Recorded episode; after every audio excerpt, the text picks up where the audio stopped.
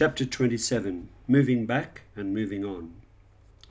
Later years in Solomon Islands and Bougainville, 1981 to 2003. The life of most people is not a, a straight, unwavering path. The difficulties and setbacks which occur provide opportunities for renewed attempts and different directions. This is the experience of the Marist brothers in Melanesia, and so the final chapter of this story describes new beginnings in old places, adjustment to changing circumstances, and moving on in daring and hope. This concluding chapter summarizes recent Marist brothers' history in the places where our story began Solomon Islands and Bougainville. Hutjena High School, Bougainville. While Brother Julian Huckerman was stranded in Buka in 1990, the interim authorities on the island wished to reopen the government high school at Hutjena on Buka Island, which had closed earlier that year as a result of the hostilities. The authorities asked Julian to assist a group of willing teachers to open the school. Among the teachers was former Marist brother Kevin Marimias. Julian felt some responsibility for Rigu, where Brian Leake and Gonzaga Nabs still hoped for an early return to normalcy.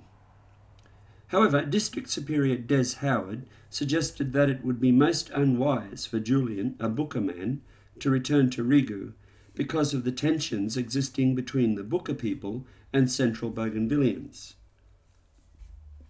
He encouraged Julian to accept the offered position and arranged for Brother Bernard McGrath, who had recently left Mabiri, to join Julian at Hutjena from the beginning of 1991. Julian assumed the headmastership of Hutjena High School and, together with Bernard and a small group of staff, began the task of recreating the school, starting with an enrolment of about 200 students. School facilities were mostly intact although the laboratories and the classroom had been burned during the fighting. At the beginning of 1992, Brother Malcolm Hall joined their small community. The war had changed both the students and the teachers. It was the brothers' first experience of educating traumatized young people, a task demanding extraordinary patience and understanding. The brothers left Hutjena at the end of 1992, Julian for overseas renewal, Malcolm to return to Australia for a time, and Bernard to, to join brother Ken MacDonald at Bishop Wade High School, Tarlena. Bishop Wade High School, Tarlena, Bougainville. Like countless other Bougainvillean women, Bernadette Roper a Selau woman from Hantua village in North Bougainville, experienced the progress of the crisis with great heartache. She was convinced that one way forward was to restore education to the island, bringing the young fighters and refugees out of the bush, that is, out of the fighting zone, and back into school. Hutjena High School reopened on Buka Island in 1991 but there were no spaces available for students from mainland Bougainville, where all schools had ceased operation. Supported by her husband and with encouragement from village leaders, Mrs. Roper gathered some teachers together and opened a high school in 1992. She describes the early days of the school and her decision to invite the Marist brothers to assist. Quote, I thought of all those young people out there in the bush. I knew deep down they wanted to continue their education. With assistance from many people, we opened a school at Tarlena, using the facilities of St Anne's Vocational Centre at Tarlena for classrooms and girls' accommodation, while the boys were accommodated three kilometres away at Chiroge, which had been a vocational centre for boys before the crisis. At Chiroge, the traumatic events of the war soon became obvious. At first, I was really stunned by some of the things the boys did. It was not normal behaviour for Bougainville students. For example, they wanted to fight, hurting or bullying one another. There was vandalism of the buildings and other problems which we had rarely seen in our Bougainvillian schools. Of course, we had to deal with the dreadlocks and the ever present aggressive manner of the boys. That kind of behaviour was reflecting hurts that were inside. These young men came out from war accustomed to holding guns, but deep down they knew they must continue their education. So they had to make that commitment to leave the fighting behind and just concentrate on school. I felt very much for these young people and I wanted to support them, but I knew I couldn't handle this on my own. The couple of male teachers we had to look after them were not, not able to cope. I had to look elsewhere. I wanted someone who had a heart for young people, especially the boys, someone who could handle them gently. I asked the people who I knew would help. In 1992, we invited the Marist brothers to come in. I was on the Rigu staff in 1989. I knew the way the brothers worked. I knew they would be able to help these young people. End of quote. In 1993, Ken MacDonald and Bernard McGrath were the first brothers appointed to Bishop Wade High School. Just a few months after Brother Brian Leake's evacuation from central Bougainville. Ken and Bernard worked hard in assisting Bernadette Roper and the staff to establish a smoothly functioning school amid the difficulties caused by the crisis. The presence of the two brothers with the boys at Chirogay certainly contributed to a more ordered and peaceful tone among the students, achieved by setting clear expectations and by dealing with the students' problems in a compassionate ma- manner. In September 1983, the new district superior, Brother Ray Arthur, reported in the district newsletter. Quote, At Tarlena, Bernard McGrath and Ken MacDonald have done extraordinary work. Even more important than the educational aspects have been their efforts in helping students deal with personal trauma. The brothers' presence has brought a new sense of life. It has given a realistic hope to these young people that things will be okay for them. The, headmaster, the headmistress, Bernadette Roper, has worked hard to establish Bishop Wade High School at Tarlena. End of quote. Other brothers joined the community in later years. For two years, Brother John Mauro assisted in counselling students. Brother Bernard Kengu helped at Chirogay for a time during 1995. Brother John Curry joined the teaching staff for one year, and Brother Lawrence McCain for three years. Brother Julian Harkeman and Brother Malcolm Hall were attached to the Tarlena community, but they lived at Hahila on Buka Island while working at the Catholic Education Office in Buka. Bernadette Roper continued as headmistress of Tarlena and, until the time of writing, that is, until 2003, except for a period of three years when she served as Catholic Education Secretary. Supported by the brothers, Bernadette Roper has provided sound leadership, firmly based on Marist educational values. She attended a special Champagnat course at Our Lady of the Hermitage, the Marist Brothers' Mother House, in France in 1999. Brother Martin Connell served as headmaster in 2000 and 2001. A nostalgic return to the school where he worked with Brothers Simeon Mackenzie 40 years earlier. Brothers Guy Yawangi, Simon Serrero, Jack Hapolitz, John Malamo, and Morris Pakarai worked at Tarlena for varying times between 1999 and 2003. A significant event on 30 January 1996 was the de- death of Brother Felix Koneana, the first Bougainvillian Marist brother to die. Felix had been appointed to a rural training centre on Santo Island, Vanuatu, for 1996 and was in Lololima near Port Vila when he became ill in November 1995. Cancer of the alimentary canal was diagnosed and it was found to be spreading rapidly. Felix died two months later at Father John Keady's house at Shabai on Bougainville, attended by his sisters, Sister Bernadette, CSN, and Teresa, and his cousin Elizabeth. Ken MacDonald, Bernard McGrath, and John Curry had cared for Felix at Chirogay in the preceding weeks. Ken wrote about Felix's last days. Quote, Felix came from Port Moresby to spend the last few weeks of his life with us on Bougainville. Often we would spend time talking, but on days when he was too weak to talk, we would just be together. It was evident that God was very much part of Felix's life. His bed was surrounded by images of Jesus and Mary, and his rosary was always close at hand. This personal relationship with Jesus and Mary provided Felix with the courage to live his life to the full, even at the end. He was happy to die a Marist brother. He talked about his life as a brother and his time at Mabiri during the crisis. He also appreciated the renewal time he spent at Manziana in Italy in 1994.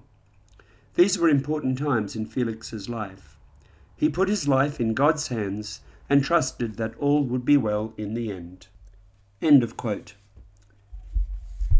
Felix was buried beside Brother Simeon Mackenzie at Chirogay on 31 January 1996.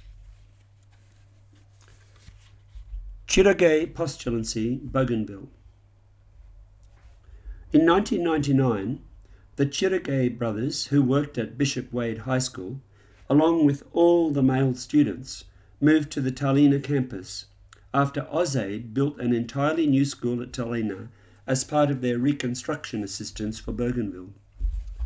The Marist brothers gained permission to use the Chirogay site as a postulancy under the direction of Brother Magella Fitzpatrick, assisted by Brother John Paul Mauro.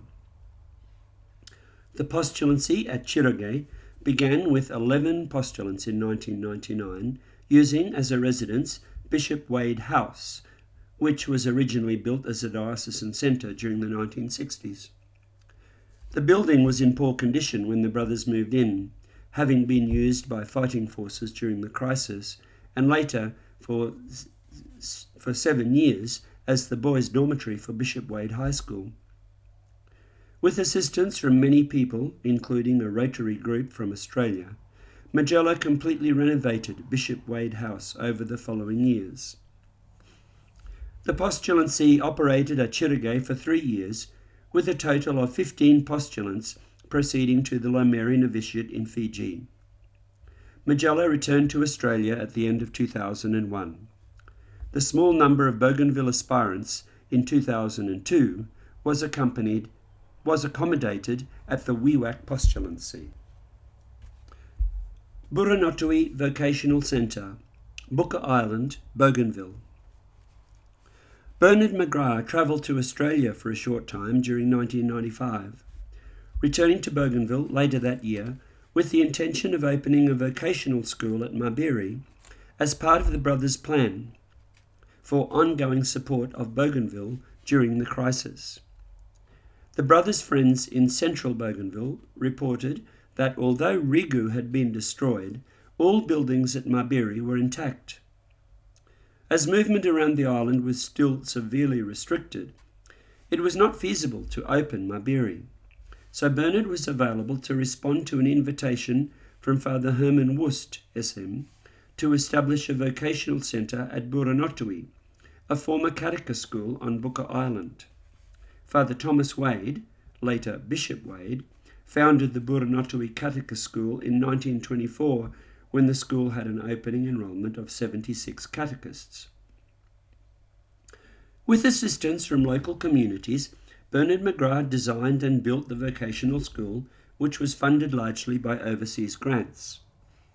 The school took its first students in 1997, with an enrolment of approximately 30. Later, Bernard Kengu joined Bernard at Buranotui. Bernard McGrath introduced the Buranotui students to the small-scale farming methods which had operated successfully in Venkapoint's model farms for many years. The brothers worked at Buranotui for two years until conditions improved in central Bougainville and Bernard was able to resume planning for the Mabiri project. The Buranotui Vocational School was handed over to the diocese as a fully functioning centre. St Mary's High School, Asitavi, Bougainville. The story of St Mary's Asitavi really begins with the arrival of the Marist Missionary Sisters, SMSM, in Bougainville in 1901. The contribution of these sisters to the island is enormous, supporting the work of the mission through education and health services, pastoral work in the parishes, and the foundation of the local sisters' congregation, the Sisters of Nazareth. Mention must be made here of the cooperation and friendship between the Marist missionary sisters and the Marist brothers on Bougainville, beginning with the arrival of the brothers in 1948 and continuing to the present time, time of writing, 2003. Examples include the superb teacher training programs jointly devised by Sister Catherine, now Emma Martinuzzi, and Brother Cornelius Keating in the 1960s, and the presence of Sister Rabuna Wakinetti on the staff of the Mabiri Education Centre in 2003. From the time of their arrival, the sisters promoted the welfare of Bougainvillean women. While teaching in the parish primary schools, they were concerned about the educational disadvantage suffered by girls, whose education was generally not a high priority on Bougainville in earlier times. Discussions with Bishop Wade resulted in the decision to open St Mary's High School for girls at Asitavi in 1956, with Sister Catherine Martinuzzi as the foundation headmistress. Until the school closed in 1990 because of the crisis, St Mary's Asitavi and St Joseph's Rigu were sister schools, cooperating in many activities social, academic, and cultural. Asitavi reopened briefly in 1994 as a Catholic agency school, there being no SMSM sisters available to join the staff. The school accepted enrolments of both boys and girls, but the ongoing crisis created great difficulties. Brother Malcolm Hall volunteered for the staff, teaching a full load of religious education and mathematics. Asitavi was in the BRA controlled area, and there were regular visits by armed fighters. Some of these situations became dangerous when rascals entered the school to demand food or clothing. The incident, which led to the closure of the school, occurred in March 1994. Malcolm describes the tense scene. Quote, Last Monday night, I was on duty and I was sitting down with the students at the evening meal when 20 or 30 armed BRA attacked us. It was so sudden we were really caught. They hounded everybody into the mess, brandishing their rifles and knives about, sweeping everything off the table, forcing the students to lie on the floor and threatening them. They eventually saw me. They couldn't miss me, the only white, and they stuck a knife at my throat. It was strange, but I didn't feel any emotion whatever. One of the BRAs said something to one student in tok ples language. The boy immediately covered his face with his hands, while the rebel sighted the rifle at the boy's head. I put my hand in front of the rifle and I said, No gat, no can make him all same. No, you can't do that. After a bit of hesitation, he lowered the rifle. End of quote. Later, during the same incursion, a security guard was killed, two students were injured, and the school was looted for food and clothing. The school closed immediately, and the students were evacuated. Malcolm moved to Hahila with Julian Huckerman and later worked at Tarlena for a time. In 1996, Asitavi reopened with Julian Huckerman as headmaster and Malcolm Hall on the staff. Brothers John Malamo and Bernard Kangu joined the community in 1997. Similar problems occurred, although the school struggled on until May 1998 when disputes with local landowners compounded the already tense situation and again the school was forced to close, along with the Asatavi Marist community. The Asatavi grade 10 students were accommodated at Tarlena High School, and some Asatavi teachers, including John Mullamo, continued teaching them there. Malcolm Hall returned to Australia in 1996, where, in October 1998, he died suddenly of a heart attack. Malcolm had spent many years as a missionary in Papua New Guinea, Solomon Islands, and Pakistan. Mabiri Education Centre, Bougainville. The Marist brothers, at a regional meeting of the Bougainville communities held at Shabai in 1997, confirmed their intention to return to central Bougainville as soon as it was possible to do so, and discussed the possibility of a combined vocational centre and high school opening at Mabiri. When hostilities ended on Bougainville in January 1998, conditions were right for the brothers' return. During 1998, on the invitation of Peter Calasoy and other chiefs from central Bougainville, Bernard McGrath, accompanied by Lawrence McCain, made two trips to Mabiri to meet with landowners and other stakeholders in the Mabiri project. Meanwhile, Brother Ken MacDonald was in Australia that year undertaking a course in trauma counselling to consolidate his experience of supporting ex combatant students and others at Tarlena and to prepare himself for similar work at Mabiri. The Mabiri Education Project began in 1999, with Bernard McGrath, John Mullamo, and Ken MacDonald forming the first community. The plan was to give enrolment preference to young men coming out of the bush, that is, the ex fighters, and to students who were not coping in other schools due to crisis related trauma issues. Given such enrolment criteria, it was possible to attract funding from a range of overseas aid agencies including the New Zealand and Australian governments and Misereor in Germany. Virtually all pre crisis buildings were unusable or required renovation, but gradually, over the following years, new school buildings were constructed. The opening enrolment was about 30 grade 9 students, followed in 2000 by the first vocational class and a new grade 9 intake to give a total enrolment of about 80 increasing to about 200 by 2003. Enrolment applications far exceeded the school's capacity. The success of the Mabiri Education Centre was outstanding, primarily because of the excellent care provided by the staff. Ken MacDonald had a focal role in providing counselling support, while the whole staff worked hard to establish a good spirit among the young men.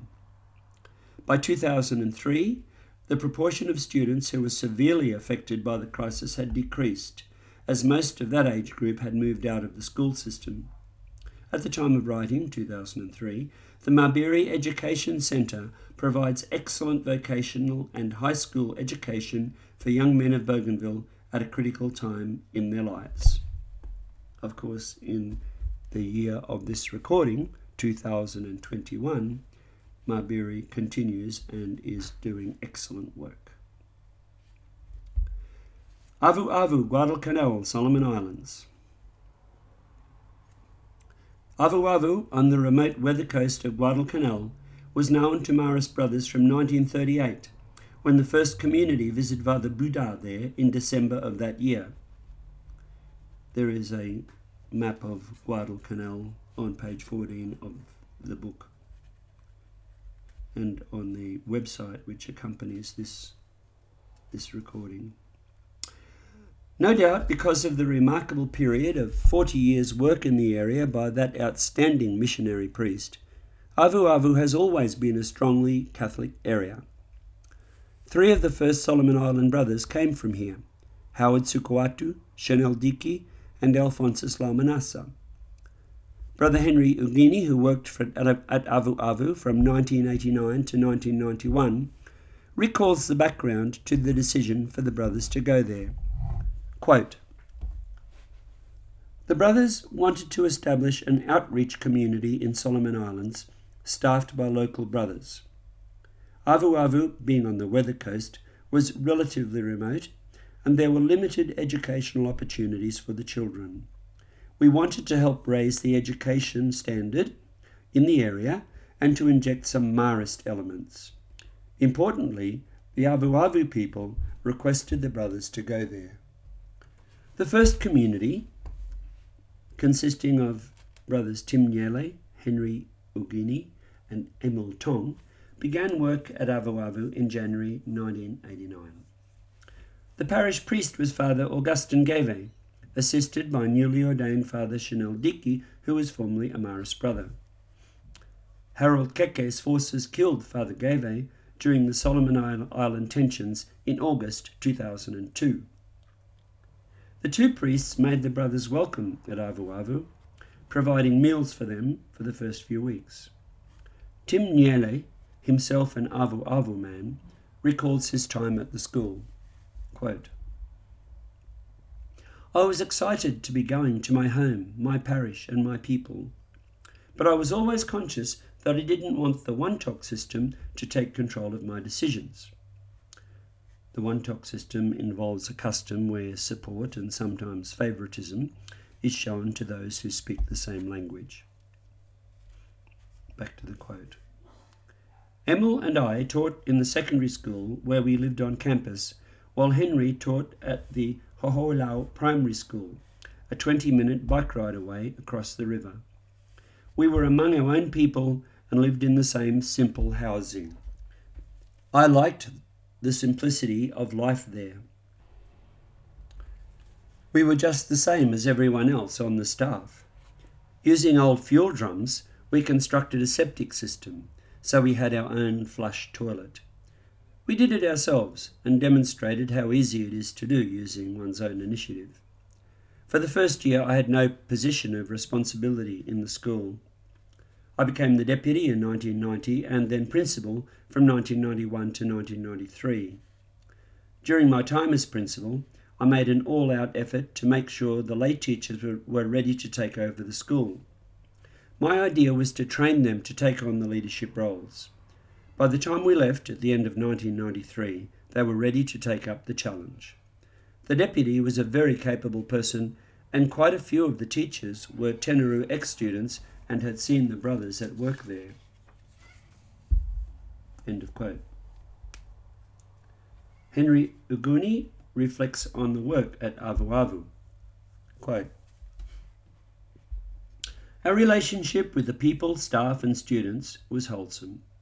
Our presence brought great happiness to the people who felt the needs of their children were being met. We used our limited resources to provide the best possible learning opportunities for the students. We provided education for the poor, the remote, and the neglected. The students were innocent, docile, disciplined, and keen to learn. People were free to come to our house and felt welcome there, just as the brothers felt accepted in the homes of the people. People really saw the brothers witnessing in a simple way to their Marist charism. I felt a vital difference in living my Marist call in a Melanesian setup. I felt I gave all I had to help educate neglected children who have a right to education. I hope that, if manpower allows for it, we will establish more outreach communities in the Solomon Islands. End of quote. Other brothers who worked at Avu Avu were Joseph Aquasitalau and Jack Callisto.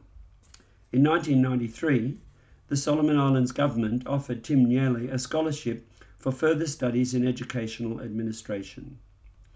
The district council could not easily find a replacement for Tim at Avu Avu, so the future of the community there was in doubt.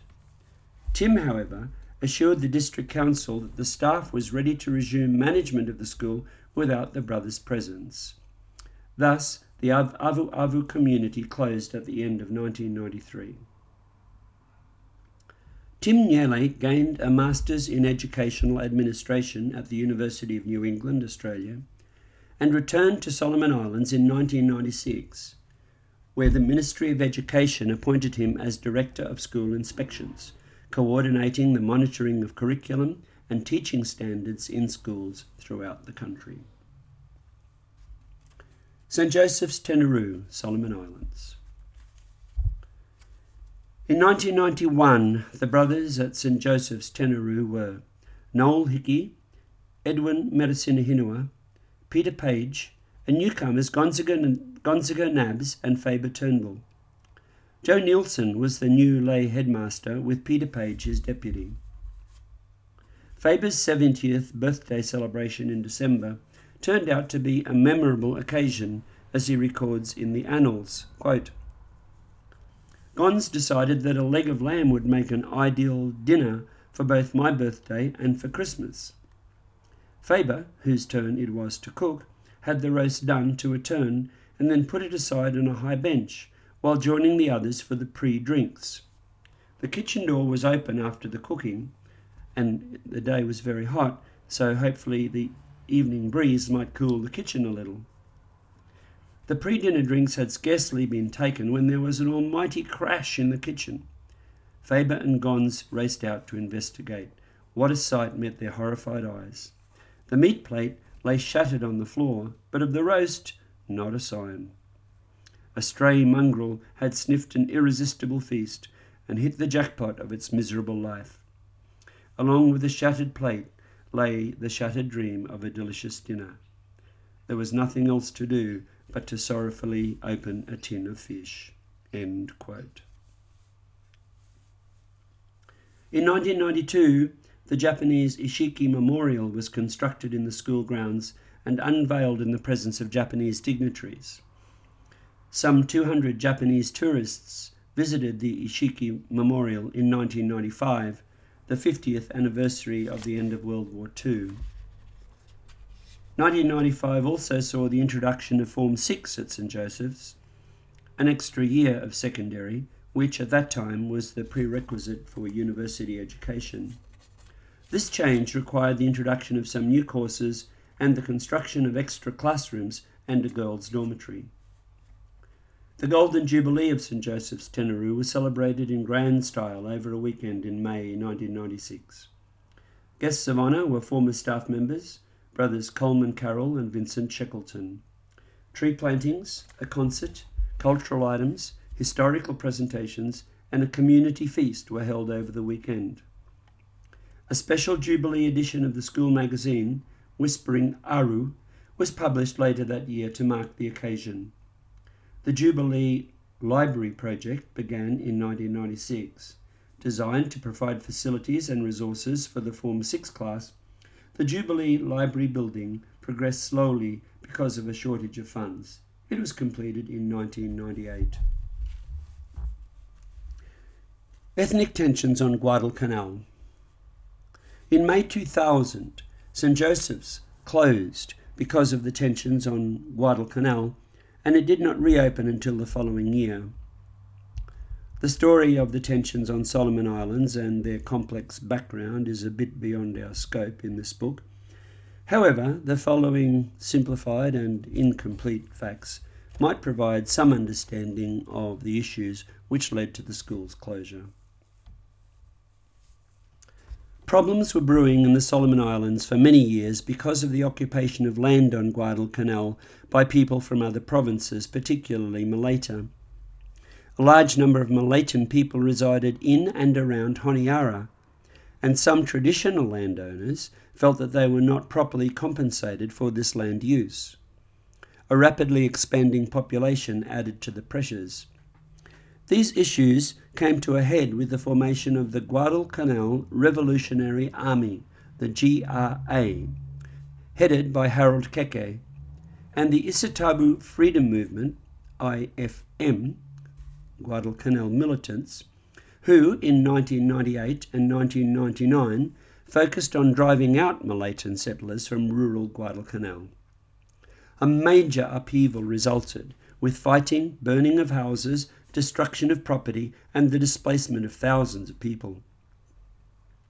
Towards the end of 1999, the Malaita Eagle Force, MEF, emerged, recruited from the Malaitan settlers on Guadalcanal. During 2000, the MEF raided police armories and on 5 June 2000 seized control of Honiara.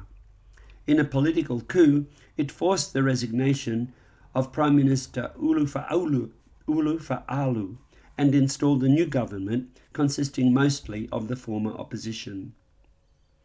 There was a ceasefire agreement in August 2000 and new elections in December 2001, which installed the new Prime Minister, Sir Allan Kemakeza. In spite of these developments, many tensions remained. Law and order was a major problem, and worst of all, the economy of the country virtually collapsed. In July 2003, the Australian government, concerned about the deteriorating situation in Solomon Islands, decided to send an intervention task force of police and military, their rather ambitious officially stated intention being to, quote, restore law and order, recover the economy, and restore lasting peace. End of quote. In the main, the arrival of the task force, known as RAMSI, Regional Assistance Mission to Solomon Islands, was well accepted by Solomon Islands and at the time of writing, 2003, conditions in the country appear to be improving. We now move on to the community and the school. Events at Tenaru during the tensions. On May 2000, Guadalcanal militants, the IFM, set up a bunker at the entrance to the school. Their commanders assured the staff of their safety but Malaitan staff members were understandably afraid. The following day, the school closed, and with police assistance, students were transported to Honiara. After the school closed, the situation at Tenaru deteriorated, with frequent exchanges of gunfire in the area.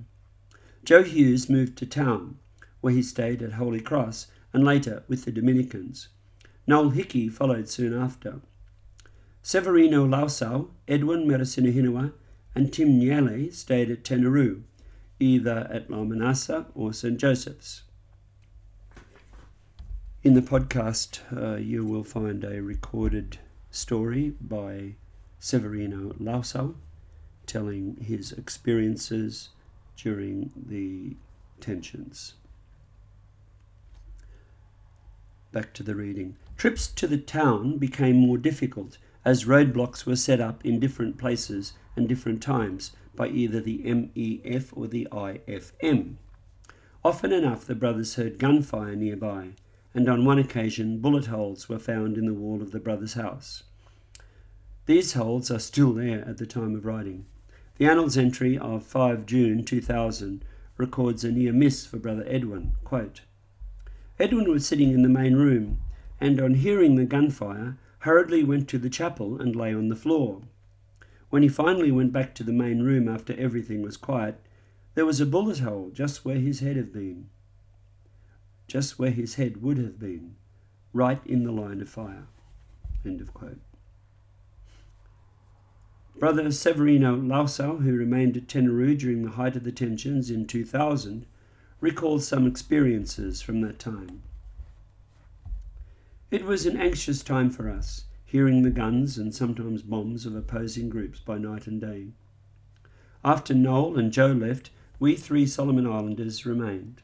It was interesting because we had one Guadalcanal, Tim, one Makira, Edwin, and one Malaitan, myself. However, I felt support from my two brothers. At first, I suggested to Tim that it might be safer for him in town, but he was concerned for me and suggested I go to town where there were many Malaitans. I didn't want to leave my two brothers alone at Tenaru, so we all decided to stay. Among the militants were some ex students we trusted, which gave us a little bit of peace of mind. All our communications were cut and we felt isolated. Sometimes the militants came asking for drinking water. I hated seeing them walk into the school with guns so I challenged them to leave their guns outside. After a month or so, Brother Noel visited us on the weekends, bringing our basic needs, and after three months I ventured into Honiara. It was like coming out of prison. But the feeling was tense and fearful, and no one wanted to talk about the crisis. I was afraid in town, not trusting anyone enough to share my stories. End of quote. At times the brothers were turned back at roadblocks on the highway to town, but after the signing of the peace accord in October 2000, it was easier to travel the highway. When the school opened again in 2001, life resumed in a somewhat normal fashion. Although the phone service to the school had been destroyed and there were frequent power blackouts, as well as an increase in stealing and other criminal activity. Death of Brother Edwin Meresinihinawa. Brother Eddie, as most people around Tenaru affectionately knew him, died on 7 August 2001 after a long illness. He was aged 68. He was buried the following day beside Brother Alphonsus Lamanasa. The presiding priest, Father Jack Harris, CM of the Holy Name Seminary staff, referred to Edwin's life and mission as a Marist brother.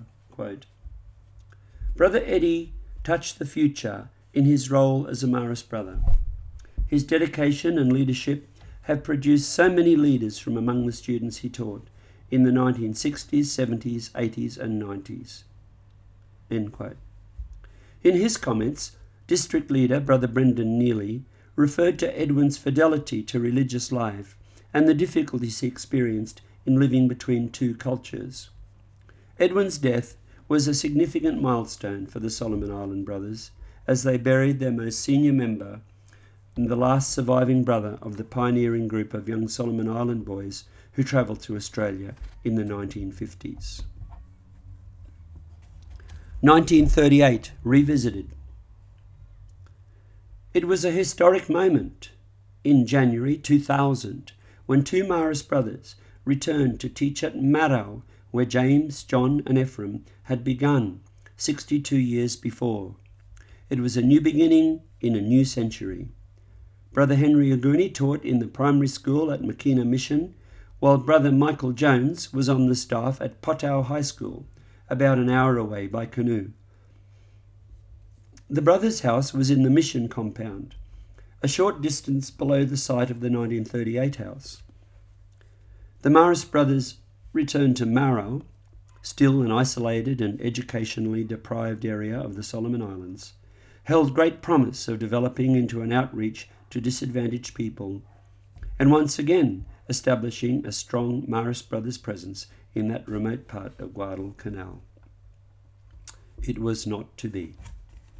The Marau area was a centre of militant activity because of a large number of Malaitans who had settled at the eastern end of the island. Michael Jones returned to Australia in April 2000 to be with his seriously ill mother, and soon after, during the mid year vacation, Henry returned to Malaita for the holidays. At that time, the militants looted the mission, the school, and the brothers' house. As a result, the schools closed indefinitely and the brothers did not return. The first Marist community at Marau was forced to close as a result of the Second World War. By a powerful coincidence, the Solomon Islands tensions caused the closure of the second community on the same site. The need remains, as Brother Tim Nyele suggests in his reflections on the Marau closure. Quote, now, in 2003, people at Marau are still asking if the brothers can come back. We went there to serve the bush people, the Birao people, that part of Guadalcanal is still way behind in terms of education. There is a need to encourage the bush people to attend school so that we can improve their standard of living. That's why the bishop wanted us to return to Marau. I really like that place. The people are simple and supportive. They like the brothers to return. Our memories are there. It's a historical place for us. End quote. Old places, new life. Solomon Islands and Bougainville will always be special places for Marists, for our ancestral stories are there. When the brothers went back to Marau in 2000, a cycle was complete, as the brothers were back in the place where the story began. Yet, far from being a triumphal return, that short lived opening reminded us of our own fragility and the unfilled educational and spiritual needs of so many. Nonetheless, in other places in Solomon Islands and Bougainville, the Marist story continues as a growing number of young Melanesian brothers take up the challenge of making Jesus Christ known and loved through education of those most in need. Marist Brothers Constitutions, Article 2.